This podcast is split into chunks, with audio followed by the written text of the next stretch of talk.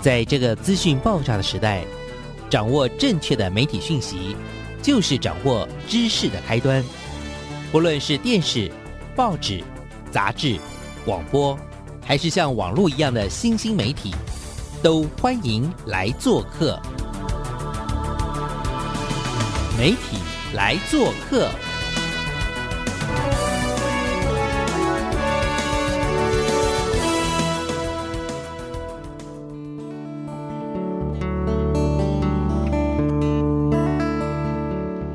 体大小事，欢迎来做客。我是主持人小黄老师。各位空中的听众朋友，大家早安！礼拜一的上午，大家还好吗？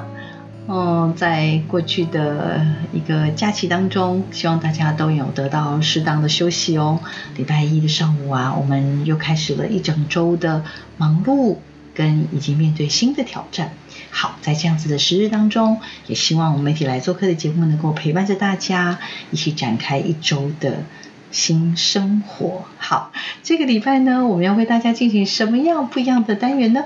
我们要进行的是元气人物的元气任务。我们今天为听众朋友邀请到的是公共电视我们节目部儿少组的组长，也是其实也是很优秀的制作人，我们舒一琪小琪制作人，来，请跟听众朋友打个招呼。嗨，黄老师好，各位听众朋友大家好，我是小琪。其实我特别特别想要，就是邀我们小琪，呃，制作人，你其实也是组长啦，来，就是因为我觉得碰到疫情这件事情，真的对很多很多很多的人挑战，但是当然对影视工作者就更不用说了。我相信小琪，你这边应该碰到疫情以来，也有很多很多纠结的事情了吧，对不对？对，是真的。因为电视台出去的时候，真的是人工作人员都非常的庞大嘛。那的确受到那个疫情的影响，然后我们所有的设置都受到很大的限制。那包括我们要为疫情做准备，不管是录影或外景，的确都做了很大的调整。受访者啊，小朋友啊，有的时候要去家庭里头做采访啊，那爸爸妈妈也都会很担心。所以这个部分的确在这一两个月有了非常大的限制。嗯。有一种瞬间被冻结的感觉，对吗？有人性大考验，大家想说，哎，你北部来的哈，那个我们现在南部很干净了，还是先不要去好了。的确有很多这种事，没错没错。不过不过，我还是要帮听众朋友特别特别感谢公共电视啦，因为我觉得公视在呃疫情发生的之后吧，应该是说很快就做了非常非常多的应应，包含国教署其实也跟公视算是征用了吧，征用。时段来播一些，对对吧？给小朋友看的，等于是没有办法上课或者是没有办法使用网络的孩子，他至少还是有一个学习的平台。另外，我也注意到，其实因为小琪所属的这个儿少的组别啊，那其实本来一年就有很多很多小朋友最爱的节目，碰到这个疫情，其实我相信不只是节目没有办法继续录制，但是也做了很多很多紧急的应应，对不对？我就有看到一个好酷的系列，叫做“防疫一起公事照”，你要不要跟我们介绍一下这是什么东西啊？这个系列应该就是呃前两个月哦，疫情非常严重的时候，那当然就是我们也在思考说，虽然呃在拍摄上或者是呃外景的录影很多受到限制，但有一些东西还是我们必须要跟儿童做沟通，或者是我们很希望他们在呃这个疫情的状况下也有被看到他们的各式各样的问题。那比方说从科学角度来看啊，我们就做了三个防疫短片，是教小朋友要到底要怎么样洗手，怎么洗手。才会有效。那或者是最近大家都在打疫苗啊，那小朋友可能也会很想知道，这打疫苗到底是把病毒打到自己的身体，真的没有问题吗？那打疫苗的原理到底是什么呢？那另外像亲子一起好好说呢，这也很特别。大家被关在家里一两个月，突然的生活空间变得很受限啊，那。亲子可能很容易吵架吧，或者是在家里真的没事做，会不会？诶，到底要怎么玩呢？所以就有了亲子好好说的这个系列。那青春发言人呢？我们也派我们的主持人哈，就是到国中、高中的线上课堂里面去看看，在教育的现场，当停课的时候，大家要怎么上课？怎么样使用这个数位上课？等于说各节目都动起来，从不同的呃层次的需求，呃，从科学的理解，或者是家庭的相处的方。方式，或者是校园现在正在做什么事，没有了毕业典礼要怎么办？那这些东西我们都在很短的时间内，用我们有限的资源啦，把它拍成了一些影片。很希望呃，在疫情时代呢，公司也一起关心儿少的观众。那接下来呢，除了这个防疫一起公示照，你这个系列超酷的，叫疫情下的台湾儿少的现况。那有做了很多的阴影之外，其实我也。今天特别想邀小琪来分享，其实我觉得还有一件很关键的事情，就是呃，马上九月就要开学了。那有很多的伙伴可能就会觉得，哎，这个疫情看来是会缓解，但是但是很多国外的经验也显示，就是一个不小心，疫情很容易就回来。那我们在过去的几个月，你看像我们大学老师啊，国小、国中，大家真的都哀哀叫，因为我们都不能去学校，同学、老师都不能见面，所以我也想说。在公司在这么多年来，其实有累积了非常非常多的好节目。那我也知道公司也开始在做好多好多的相关的整理。那我们也来介绍一下，就是我们公司有这么多的好资源，教育资源，也希望老师们就是如果开学以后，不管我们是不是要实体碰面，或者是其实我们孩子们现在也是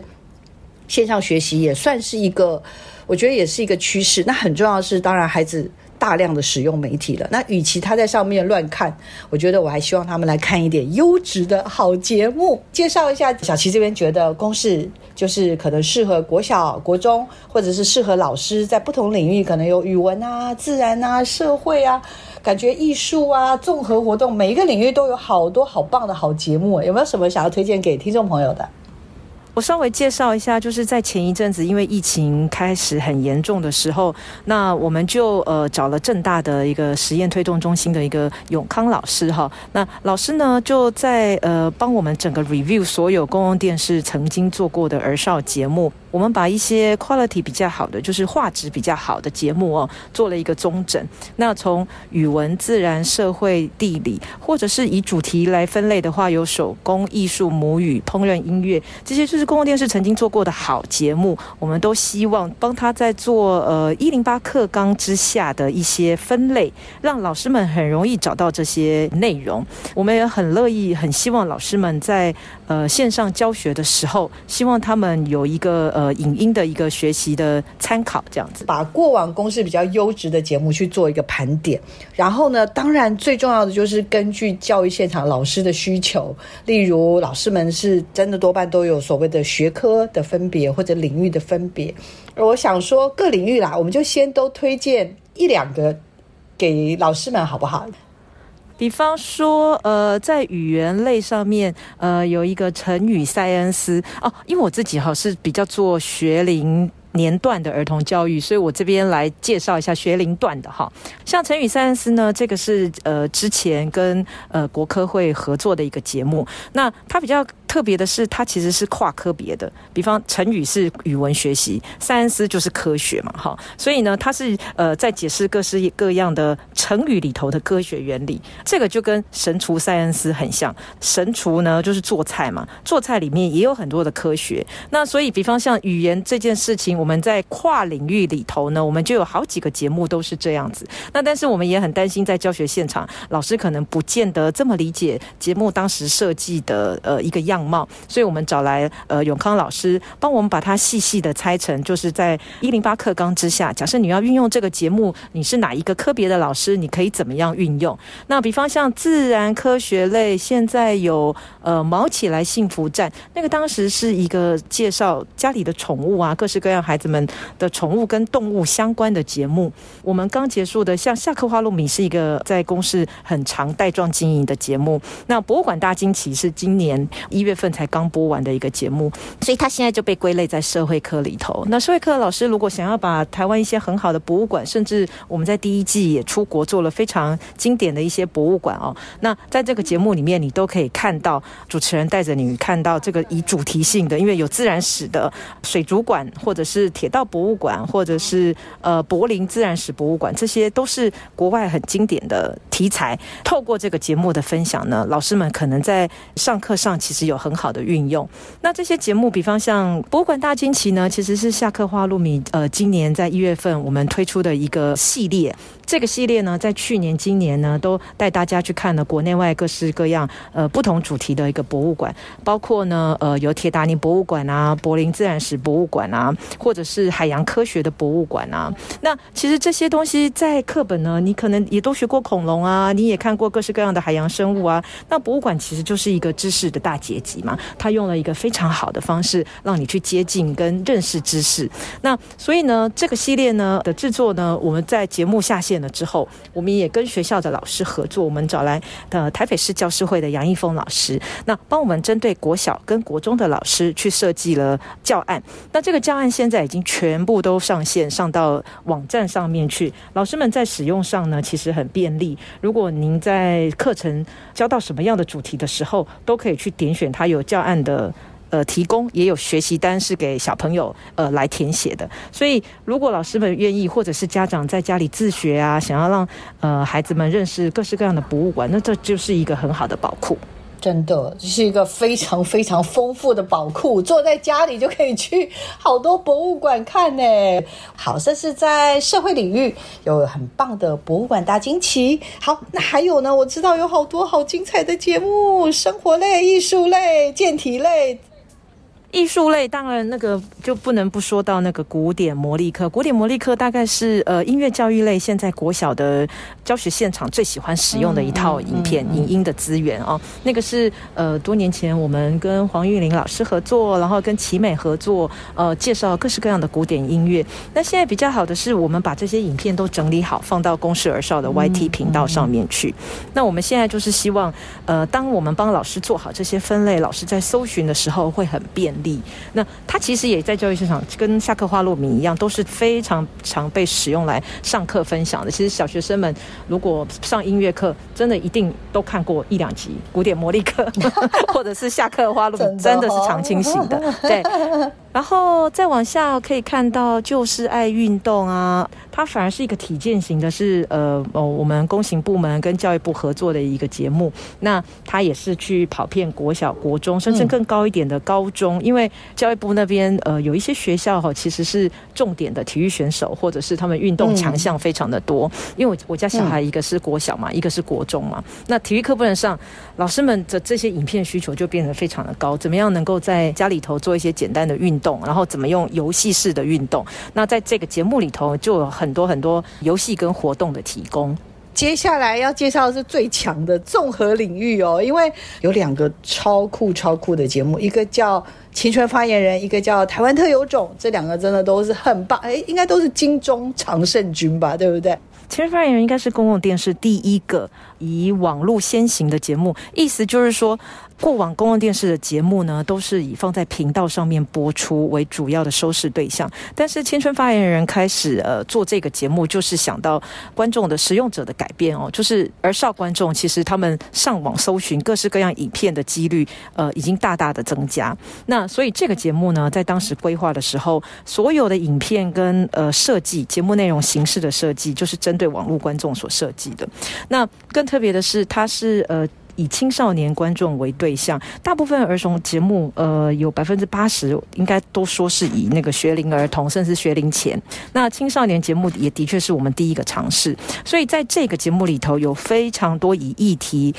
导向的一个节目的内容，比方《青春发言人》第一集啊，我们现在看到这个是当时一个非常火红的呃 YouTuber，他是放火哈，他自己在讲他当时怎么霸凌别人哦，他是那个霸凌者。那当时我们就找了好多的青少年一起来谈这个主题。那这个主题的这个影片，当时也是那个 YouTube 的那个排行榜影片，那大概有一百多万的人分享。那我们就是希望跟那个青少年，透过青少年很熟悉的 KOL 啊，然后。跟他们讨论这些议题，所以青春呢，它是以一个议题导向的节目，包括不止霸凌，还有性别教育啊、忧郁症啊。像忧郁症这个主题，当时我们在开发这个主题的时候，大概很多人都不敢相信，青少年，他忧郁症的比例是很多的，而且他没有倾诉的对象，所以这个系列当时我们推出的时候，在网络上收到非常非常多的回馈，就是孩子们自己来留言，他的朋友。得了忧郁症，或是他自己得了忧郁症，但他没有人可以倾诉，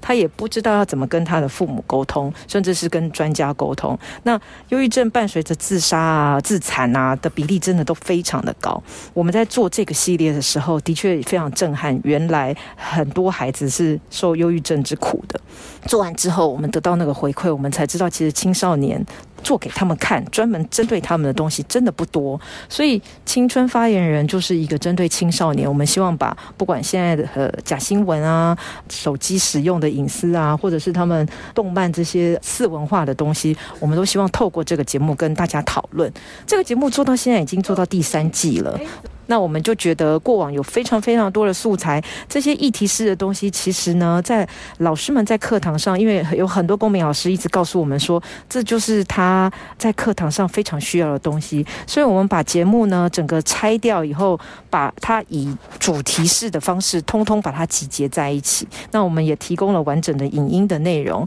那希望把这个分类做好之后呢，交给高中老师们，他们在课堂上使用。不止老师哦，其实有很多小朋友。青少年他自己要写报告的时候，或者是他要展开某一个议题的论述的时候，都是一个非常非常好的教材。真的很感谢青春发言人的，因为他是我上课重要的分享的连结。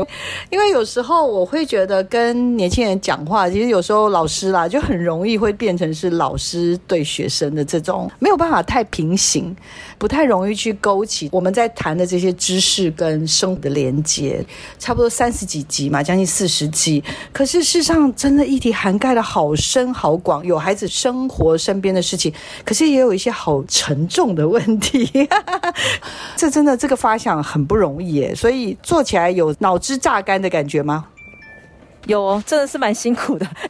的确他。当时我们在设定的时候，的确制作人真的还蛮辛苦的。就是我们其实是自我期许是没有不能讲的题目，只有看你怎么讲，它呃让大家听得懂。然后我们也不避讳去讨论呃艰难艰困的议题，像白色恐怖啊、转型正义呀这些题目，我们也跟青少年谈。那我们也很希望我们所有困难的议题，不管是白色恐怖啊、转型正义啊这些题目都来谈。但谈久了，我们也很担心观众会以为我们只要为大家很严肃的东西，因为你知道年轻人会逃走，他会觉得你又要来说教了吗？那我就先闪了吧。所以真的是还蛮伤脑筋的。所以像像那个法律系列啊，我们尽量找一些青少年观众可以接受的网红，像我们也找来那个视网膜跟我们一起合作，然后呃法律法白。在那个系列间，我们就用大量的动画，然后跟网红，然后找法白一起来谈他们来讲的事情的时候呢，哦，我觉得可能就比较好吞咽这样子，非常非常，而且我觉得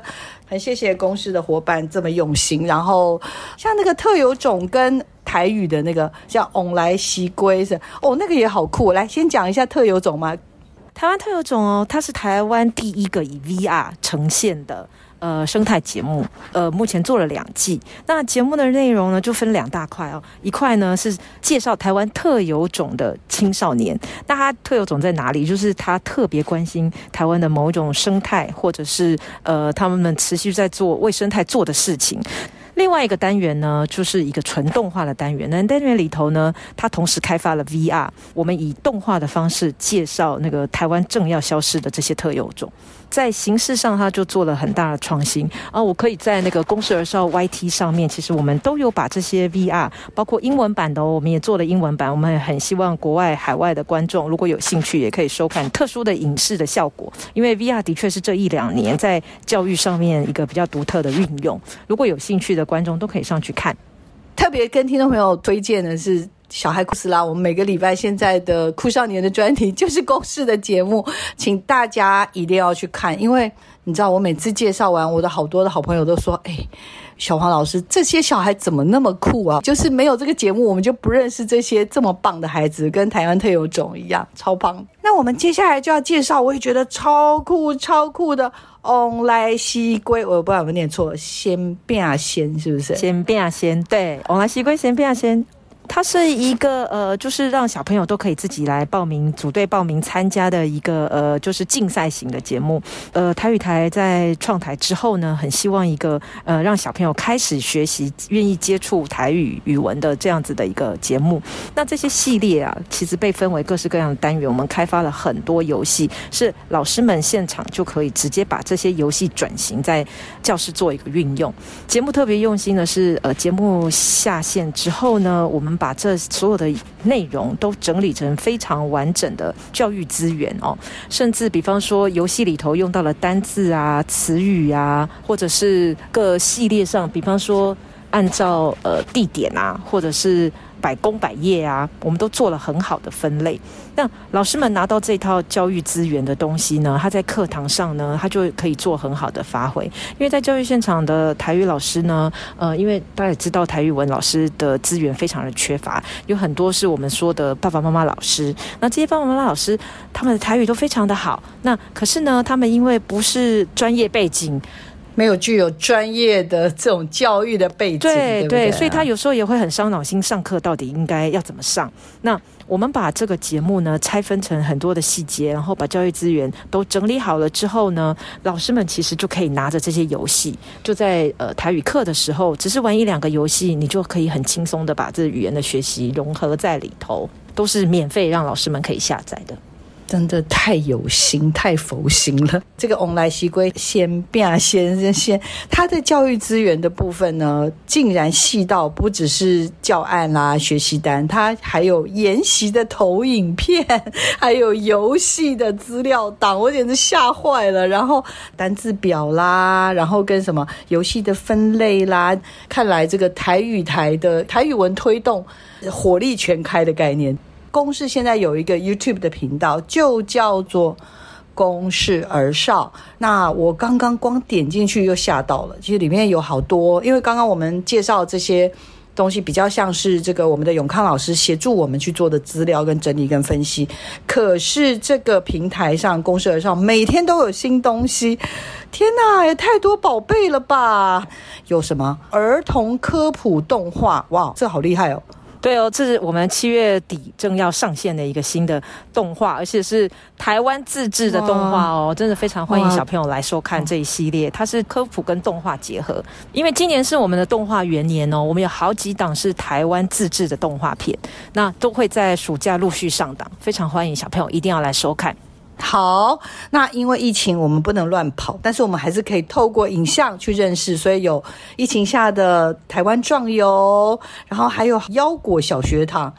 诶，这个是什么？这个是奶奶变成动画了。水果冰淇淋一直是公式很受欢迎的 IP 嘛，这个是一个新开发的一个 IP，它变成动画，然后即将会在暑假过后推一个剧场版的电影。超棒的，好的好的，还有刚刚讲的台湾特有种小孩库斯拉、熊星人跟地球人，还有一个也好酷，叫我家住海边，我觉得这也很适合开学以后老师来使用哎，还有一个水果冰淇淋的越南语版，这个也不能错过，对。我大概介绍一下这个平台，就是其实要欢迎老师们真的多来使用这个平台，因为呃过往我们的呃版权的关系，的确有很多的节目哦，大概在频道上面播完之后，你就再也看不到它了啊。但是因为说是使用习惯的改变哦，然后我们的确花了非常多的力气去说服公共电视哦，因为这个东西都是有版权的。那公共电视特别特别为了儿少观众，希望把这些很珍贵的影音资源都释放出来。大家可以在两个地方看到这些过往我们做的很好的儿童节目，一个是在公视加平台，是公视 OTT 平台；另外就是呃公视 YouTube 频道。那我们最近就是一直在把一些好的节目，然后或者是最新的节目，我们都把它当成自己是一个希望自己成为一个网红的概念，把这些影片通通放到 YouTube 频道上面，最新的资源都可以在这里上面看得到。那老师们如果要找相关的教育资源的话，其实在这个平台里面。呢，就可以找到最新跟最完整的影音内容，实在是觉得太佛心了。然后我觉得有很多关心儿少的团体，他们大家真的都非常非常的努力，一直产制很多好的东西。那重点当然是希望老师能够借重老师，有机会把它分享给更多的。年轻人或者孩子们，让大家从小就有接触优质媒体内容的经验吧，帮助孩子们提升他们的观影的品味。非常感谢小琪，你知道他真的很忙，而且他才打完疫苗就被我一直撸来上节目，对不起，真的真的，但没有，大家赶快去打哦，这样我们才可以出去哦。真的，好了，非常感谢。那我们这个礼拜的元气人物的元气任务成功，谢谢小琪，谢谢黄老师，对啊，好开心哦，谢谢然后也很开心用这样的方式呢，跟小琪采访，也跟听众朋友沟通，希望也透过这样子的机会，让我们有机会能够认识更多很优质的儿少影视的工作者跟他们的作品。好，那我们在今天的节目在这边告一个段落，我们下礼拜见，谢谢大家的收听，拜拜。我们谢谢小琪，谢谢，好，谢谢老师，谢谢拜拜拜